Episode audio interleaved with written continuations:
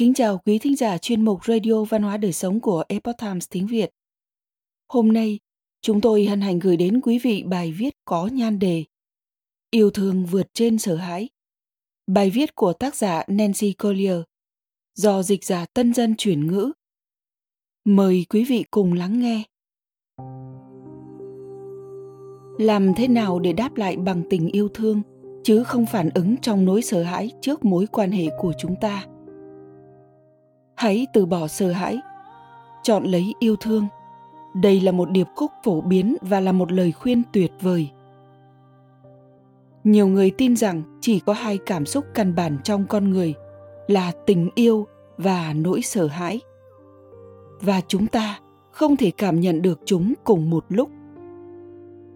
Giống như ánh sáng xua tan bóng tối, tình yêu có thể làm tan biến nỗi sợ hãi nhiều người cho rằng, từ bỏ nỗi sợ hãi và chọn lấy yêu thương sẽ giống như một điều gì đó chỉ áp dụng cho những thời điểm khủng hoảng.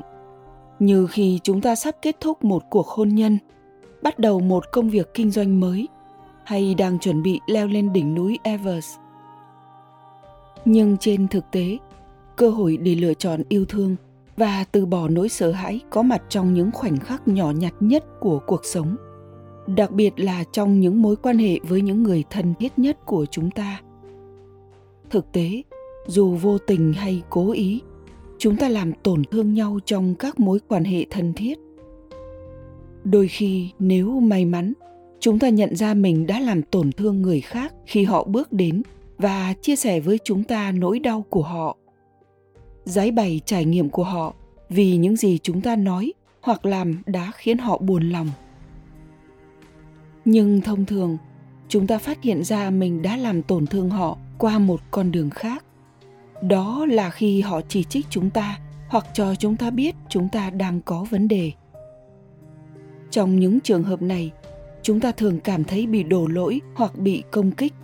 Và kết quả là thật khó để lắng nghe hay hình dung được tình huống qua cách nhìn của họ. Chúng ta thường không thể đồng cảm với nỗi đau của họ thay vào đó, chúng ta có xu hướng công kích lại và buộc tội họ, hoặc tự bào chữa và chứng minh rằng họ sai. Đó là một bản năng sinh tồn và nó khiến chúng ta cảm thấy như thể sự sống còn của chúng ta đang bị đe dọa. Điều đang bị đe dọa không phải là sự tồn tại về mặt thể xác của chúng ta, mà là sự sống còn của một phiên bản khác của chính chúng ta. Con người mà người khác đang đối diện và trải nghiệm lúc này không phải là con người mà chúng ta dự định hay tin tưởng mình sẽ trở thành. Và vì vậy, chúng ta cố gắng bảo vệ cái tôi tốt đẹp đó, cái tôi vô tội và không được đổ lỗi cho nó như những gì họ đang buộc tội. Đó là một bản năng lành mạnh để nghi ngờ những lời buộc tội mà cái tôi cảm thấy không công bằng hoặc không có cơ sở nó cũng giúp thiết lập các ranh giới để ngăn chặn những phỏng đoán và sự sai lệch mà người khác quy chụp cho chúng ta. Nếu bạn đang hứng chịu những thành kiến vô cớ, bạn phải nói rõ sự thật về mình.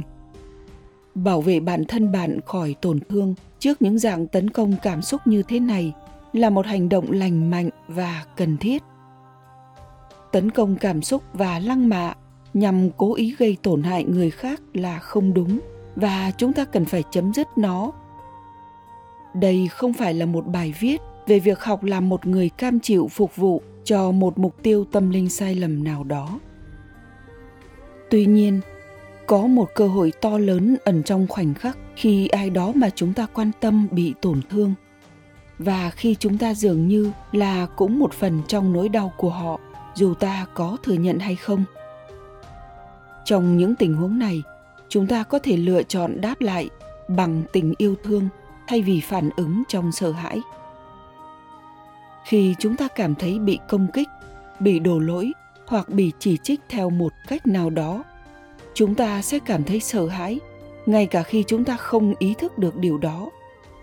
Bản ngã của chúng ta bị đe dọa cây danh của chúng ta bị đe dọa. Những câu chuyện kể về chúng ta đang bị đe dọa sự tồn tại của sinh mệnh bản ngã này cảm thấy nguy hiểm trước những cuộc xung đột. Kết quả là, nỗi sợ hãi đã thúc đẩy chúng ta phản ứng để bảo vệ cái tôi của mình hoặc công kích đối phương. Cố gắng vô hiệu hóa mối đe dọa. Nỗi sợ vốn như là một cảm xúc căn nguyên, có thể quét qua chúng ta như một cơn sóng thần và khiến ta phản ứng mà không cần suy nghĩ hoặc tham khảo ý kiến của phần bản ngã lý trí và giàu tình cảm hơn. Phản ứng của chúng ta thường không nhất quán với những gì chúng ta cảm nhận trong tâm mình về người khác. Nếu chúng ta muốn chọn yêu thương thay vì nỗi sợ hãi như một thói quen để thực hành trong cuộc sống, chúng ta không cần phải chờ đợi một cuộc khủng hoảng xảy ra. Chúng ta đơn giản có thể sử dụng cơ hội có trong những khoảnh khắc hàng ngày khi con người mà chúng ta tự tưởng tượng về mình không giống với những gì chúng ta thể hiện tại thời điểm đó. Để lựa chọn yêu thương trong những tình huống này, trước tiên, bạn nên tạm dừng và hít một hơi thật sâu trước khi làm bất cứ điều gì. Hãy dừng lại và im lặng. Cố gắng hết sức để thực sự lắng nghe những gì người khác đang nói mà không bảo vệ cái tôi của mình hoặc điều mà mình hình dung đã xảy ra. Nó cũng có nghĩa là hạn chế công kích lại trước những lời chỉ trích của người khác hoặc với những điều họ đã làm hoặc nói mà có liên quan hoặc không liên quan, gây tổn thương ta tương tự.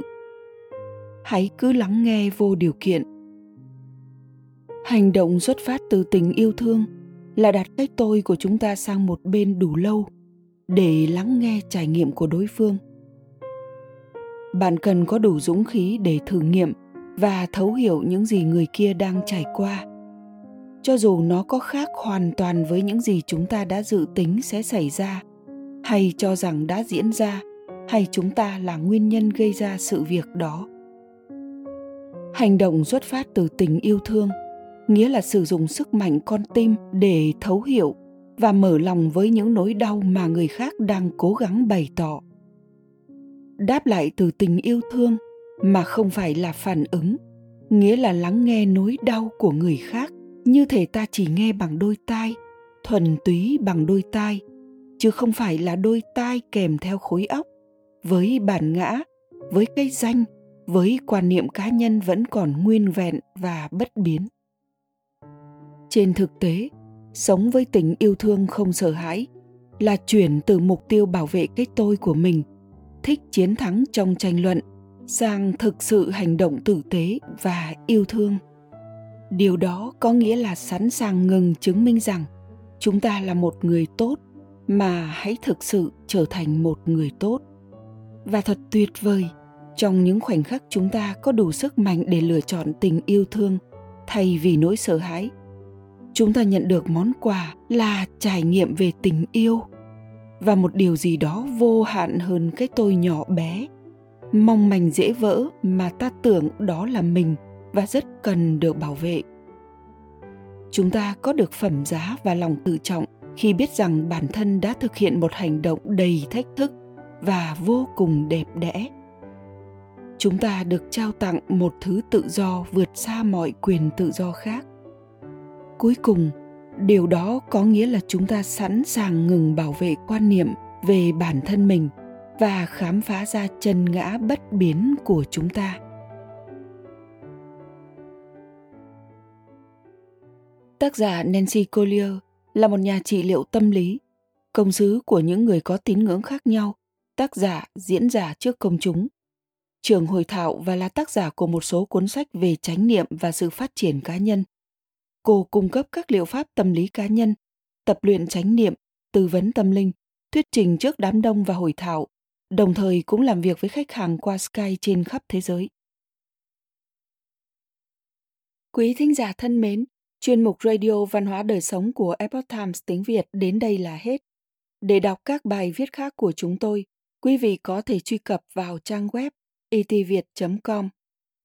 Cảm ơn quý vị đã lắng nghe quan tâm và đăng ký kênh. Xin chào tạm biệt và hẹn gặp lại quý vị trong chương trình lần sau. Kính chúc mọi điều bình an và tốt lành tới quý vị cùng người thân.